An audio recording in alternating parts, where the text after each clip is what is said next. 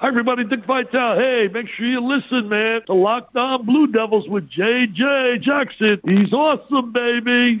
You are Locked On Blue Devils, your daily podcast on the Duke Blue Devils, part of the Locked On Podcast Network. Your team every day. Hello, everybody, and welcome into another episode of the Locked On Blue Devils podcast. My name is JJ Jackson. It's so great to have you here with us on this Wednesday. Today's episode of Locked On Blue Devils is brought to you by LinkedIn. I'd like to thank LinkedIn Jobs for being the official college football and college basketball recruiting sponsor across the Locked On College Network. LinkedIn Jobs helps you find the candidates you want to talk to faster. Post your job for free at linkedin.com slash locked on college. Terms and conditions apply. Yesterday, had an amazing recruiting conversation with our good buddy Jason Jordan, the director of college basketball recruiting for Sports Illustrated, Darren Harris is the first 2024 commit for Jon Scheyer and company as they look to build that next great class of basketball products. All right, on today's show, let's talk football. We've got Josh Cox here with us on the program. We're going to be recapping the big victory for Duke. What a win they had against Miami over the weekend. We talked about it on Monday's show. We'll have a deeper dive in today's conversation. If you haven't done so already, make sure you subscribe to our YouTube channel. We're marching towards 1,000 subscribers. leave us a five star rating and written review on whatever podcast platform you listen to our show each and every day. Your support of Locked On Blue Devils means the absolute world. And as always, you can follow us on Twitter at LO underscore Blue Devils. And I'm on Twitter at underscore JJ underscore Jackson underscore. Without further ado, I'm thrilled to bring in my good buddy, Josh Cox from Duke Football Talks, Section 17 podcast. And Josh, we just watched the largest victory that Duke football has ever had over the Miami Hurricanes. I hope you're doing well this week, man. Oh, I'm doing quite well, JJ, quite well. Uh, 45 to 21. Um, and what, a, what an incredible performance by Duke football. And so, yeah, uh, that makes for a good weekend, doesn't it? It absolutely does. Anytime you can see a win like that for this Duke team, like, yeah, it's going to set the mood right. We're going to be feeling good. Uh, everything was working for Duke, and the turnovers are the biggest one in this. The most turnovers, eight by the Miami Hurricanes in a Power Five conference game since 2009. Not only is that super uncharacteristic, unlikely, uh, you know, an outcome that we've seen from Duke over the years. Eight turnovers in a game by one offense, one defense just doesn't happen. Like we said, the last time was over a decade ago in 2009. Uh, yeah, and, and keep in mind, um, we were a overturned interception away from having number nine on fourth down. Darius Joyner grabbed one, and after further review, uh, they reversed the call, which actually turned out to be in Duke's favor because we got better field position because it was on fourth down. You would rather than not catch the interception on the fourth down. You know, you want the ball uh, back at the line of scrimmage. So it worked out in Duke's favor, but we almost had number nine. And so yeah, I mean it was it was pretty wild. I mean, you have to think about this as well. Heading into the game, um, this Duke uh, this Duke team was a 10 point underdog to Miami. And, you know, I'll be honest, pretty disrespectful in my in my opinion. Uh, you had a Miami team that had a, a, worse uh, win loss record than Duke did. Uh, a Miami team that, uh, you if you want to compare recent opponents, you have UNC, um, and Duke and Miami were basically neck and neck. Uh, you know, if you look at the UNC as, as, a common opponent there, and so the ten point dogs was pretty disrespectful, and I believe Duke, uh, you know, kind of took that to heart. Um, and and came in and, and once again things did not go Duke's way. I mean, you know, Miami started the game hot, um, and then uh, Duke. Uh, this was a major factor. JJ, we can't ignore the fact that Tyler Van Dyke got not out of this game in the first right. half. I mean, at the end of the day, that changes a lot of things. And so, I mean, some some breaks went Duke's way, but I'll tell you what. After the last, you know, two to three weeks of football uh, uh, around around Duke, I'll take a couple breaks uh, heading our way. You know, it's a it's about time to balance those out because we we definitely didn't get some breaks, you know, over the last couple of weeks. And so, yeah, ultimately, just a great team win. Like you said, that defense was ridiculous. Really beautiful sight to see for Duke to, to pick up a win like this against Miami. Again, they forced eight turnovers, five fumbles, three interceptions for the squad. One interception by Brandon Johnson. Jalen Stinson had two of them. And then the fumbles were great for the Duke football team, getting two. Jake Garcia, the backup quarterback for Miami. Over the last two meetings between Duke and Miami, both games of which were played in Durham, the Hurricanes combined had defeated Duke by a score of 95 to 10. So not only is Duke this 10 point underdog, so to speak, going into this matchup, but players that are still on the current roster, you're well aware 95 to 10 over the last two meetings between these two programs. Not great whatsoever. It was good to see them kind of get a little get back uh, and punch Miami back in the face. I mean, just all all due credit to this coaching staff, uh, from from the head coach all the way down. Uh, this team was prepared and ready. Um, you know, you could tell when we got knocked back in the third quarter. Um, you know, after going into halftime with a 10 point lead, uh, there we sit two minutes into the third quarter, down four. I mean, that's that that's rough on any team. And we saw us take that next possession and go over nine minutes and just run the ball down their throat. A couple of fourth down uh, conversions, uh, one to Eli Pancol that really sticks out in my head uh, as very important. Um, but we really put together a grown man drive there uh, to answer after they taken the four point lead, and then that was the beginning of 28 straight unanswered points as we closed that game out. Which is great to see for the Duke football squad. They are now five and three on the season, two and two in the ACC, one win shy of bowl eligibility with four games left on the year. A lot to be played for in this final stretch of games for the Duke Blue Devils. A bye week is coming this week as well. We'll talk about that and more here in just a moment on Locked On Blue Devils. Our show, Locked On Blue Devils, is brought to you by our good friends over at LinkedIn. That's right, hiring the perfect candidate is a necessity. You got to make sure it's a home run hire. You want to be 100% certain that you have access to the best qualified candidates available that's why you have to check out LinkedIn Jobs. LinkedIn Jobs helps you find the right people for your team faster and for free. Add your job in the purple hashtag hiring frame to your LinkedIn profile to spread the word that you're hiring. Simple tools like screening questions make it easy to focus on candidates with just the right skills and experience so you can quickly prioritize who you would like to interview and hire. It's why small businesses rate LinkedIn jobs number one in delivering quality hires versus leading competitors. LinkedIn Jobs helps you find the qualified candidates you want to talk to faster. Post your job for free at linkedin.com slash college. That's linkedin.com slash college to post your job for free. Terms and conditions apply. As we move forward here on today's episode of Locked On Blue Devils, I'm JJ Jackson, joined as I am every week by my buddy Josh Cox from Duke Football Talks Section 17 podcast. The defense was pretty special on Saturday for Duke.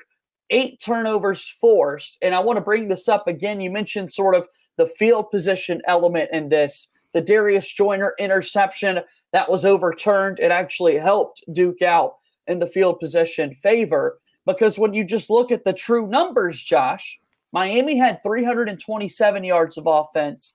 Duke only had 336 yards of offense, just nine more than the Hurricanes. But when you have as many turnovers as this Duke defense did, when you do get a defensive touchdown and the Brandon Johnson pick six, guess what? The field shortens for you and you just don't have an opportunity to gain more yards of offense. Speak to that, if you will, Josh.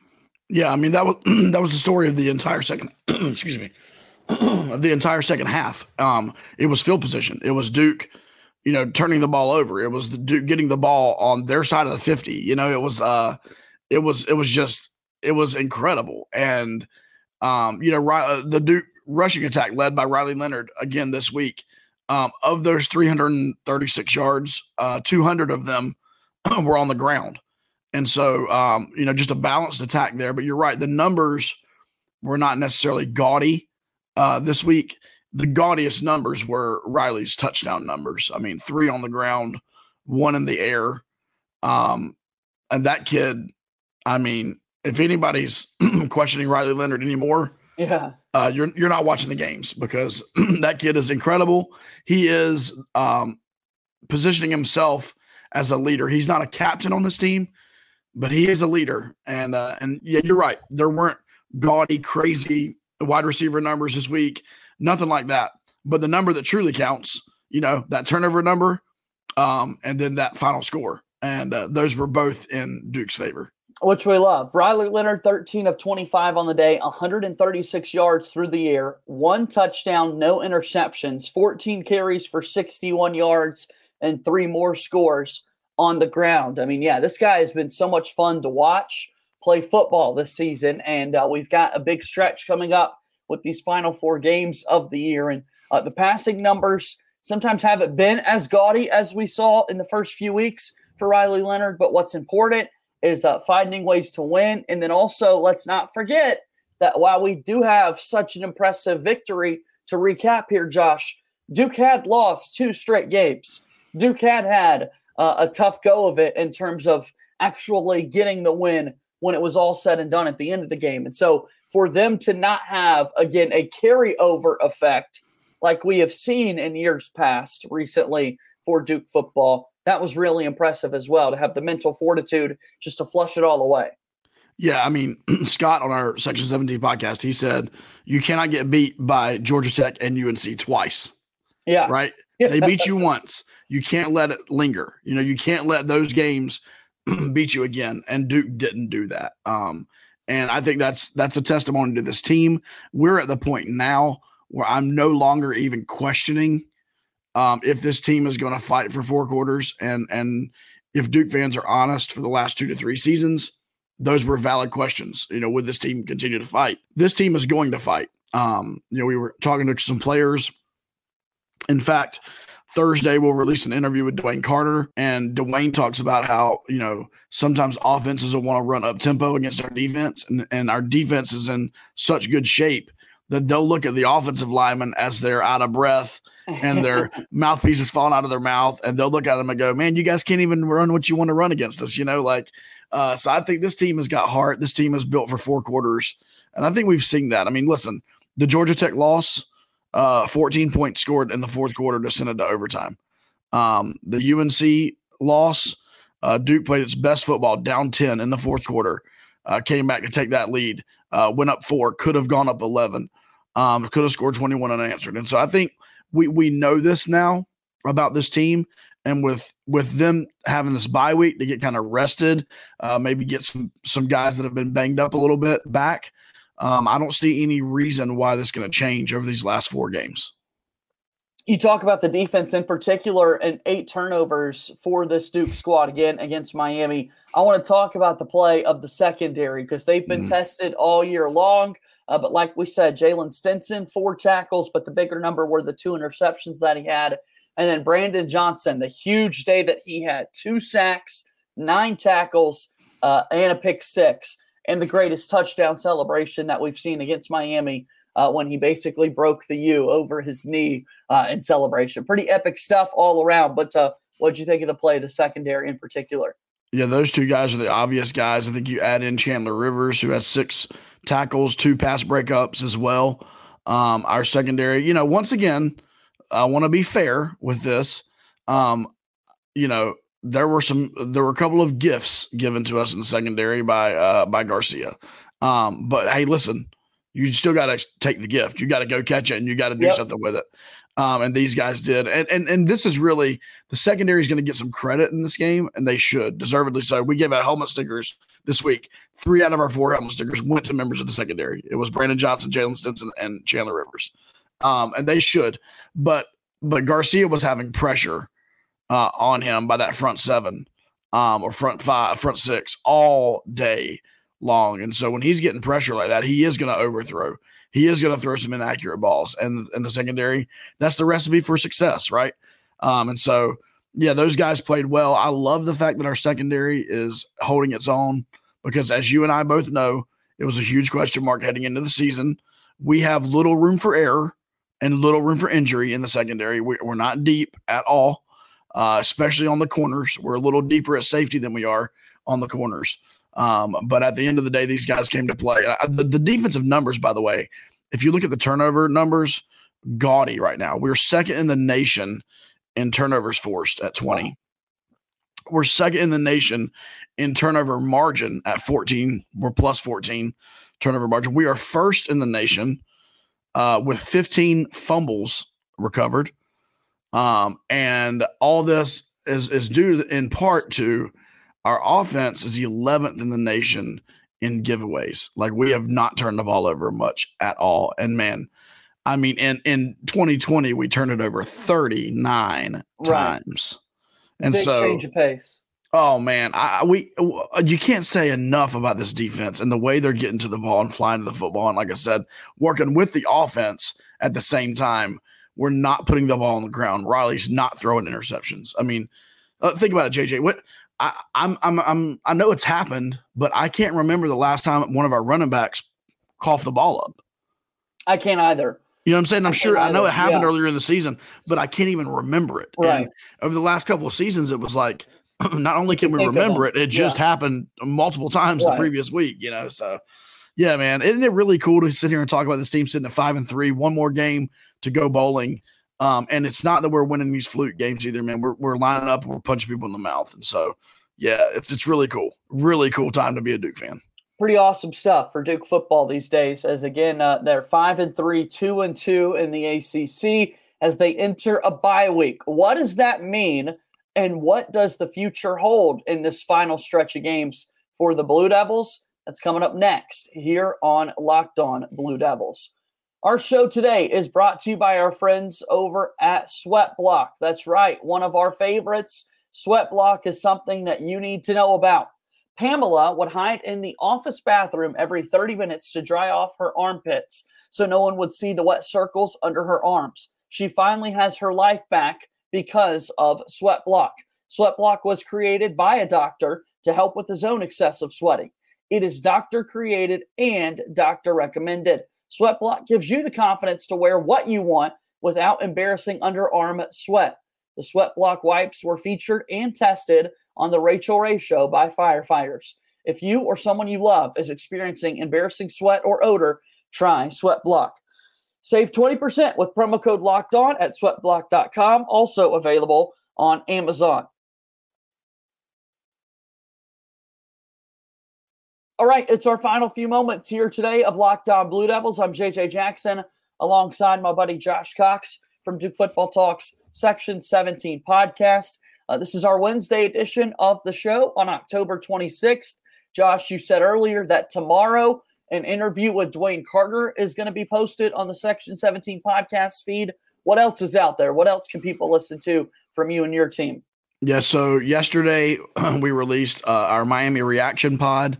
Um, and so we we we talk about some of the junk talk that came out uh, from the Miami side leading into the game, uh, and how Duke responded to that. Uh, some subtle social media jabs uh, by Duke, and we love that. Uh, we also sat down uh, in in yesterday's release with memorable factor. He is a a freshman linebacker from England. He's got a YouTube channel with over seventy eight thousand subscribers.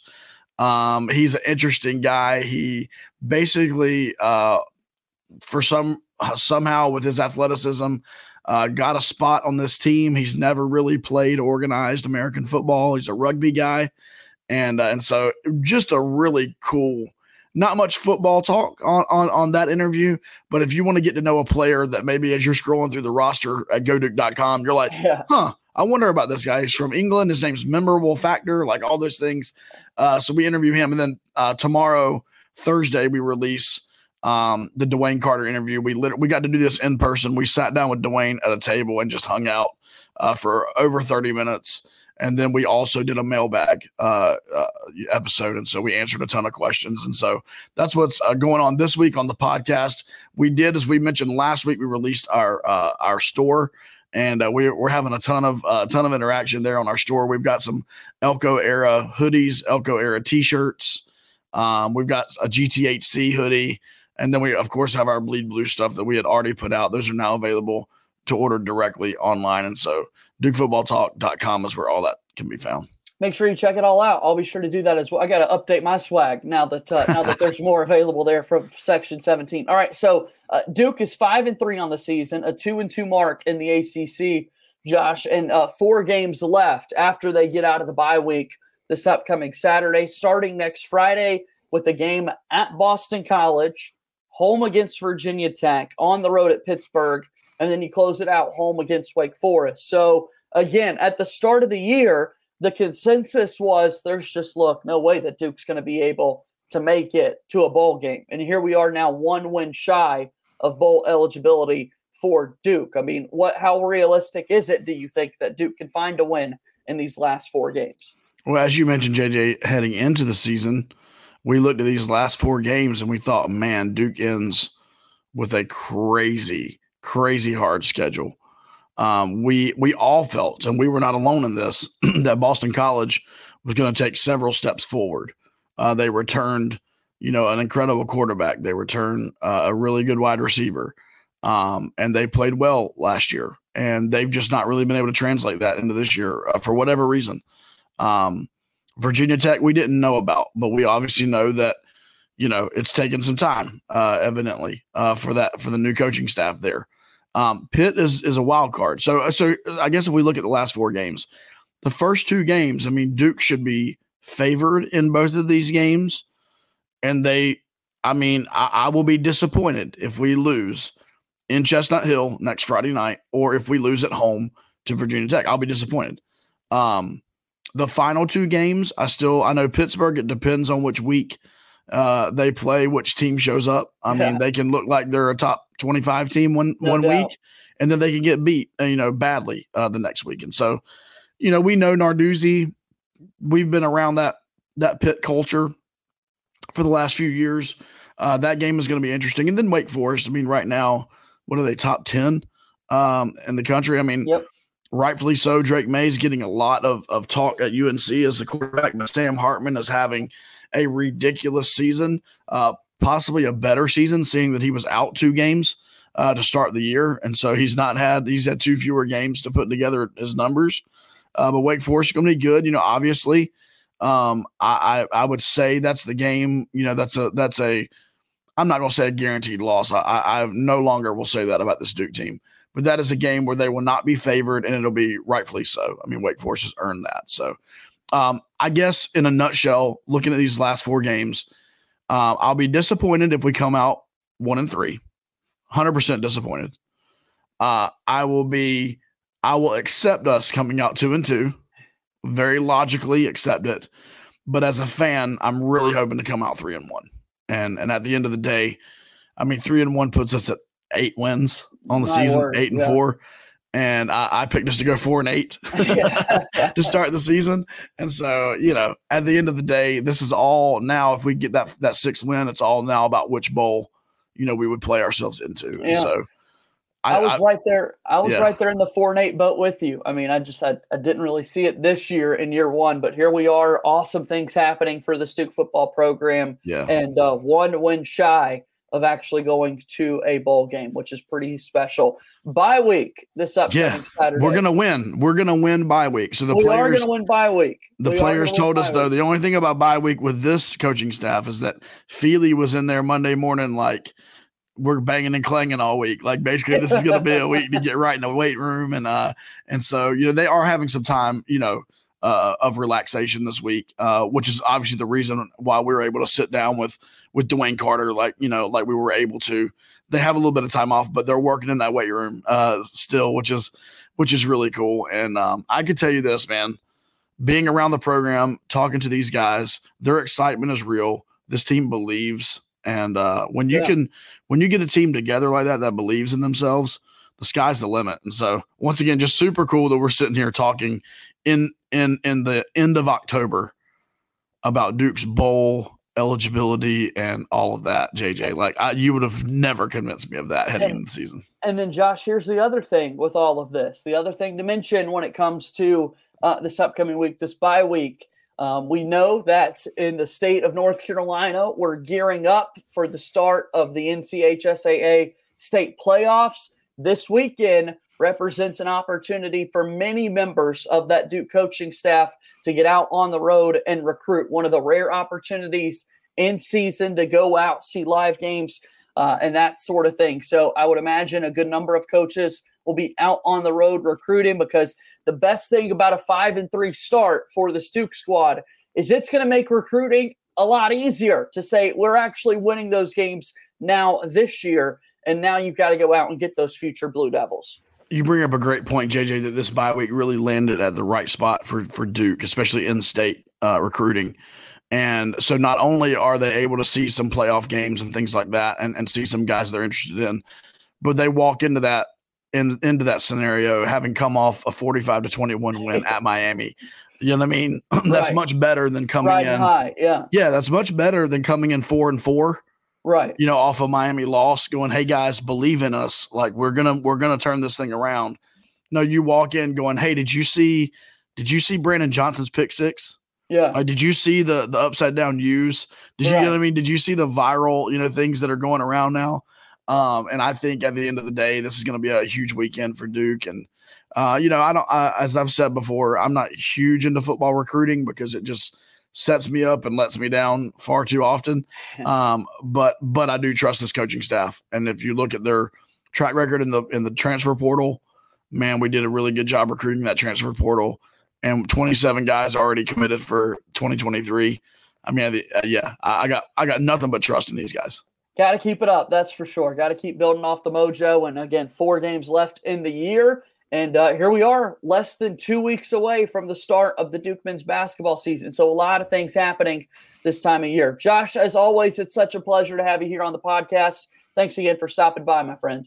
JJ, thanks for having me, man. Have a great week. All right, that's what we love to hear. It's our good buddy Josh Cox from Duke Football Talks Section 17 podcast. Make sure you take an opportunity to go subscribe to their feed, leave us a five star rating and review, as well as the Section 17 podcast. Subscribe to our program on YouTube. Your support means the absolute world. That's going to do it for today's show. As always, go Duke. I'll talk to you tomorrow. My name is JJ Jackson. Thank you and good day.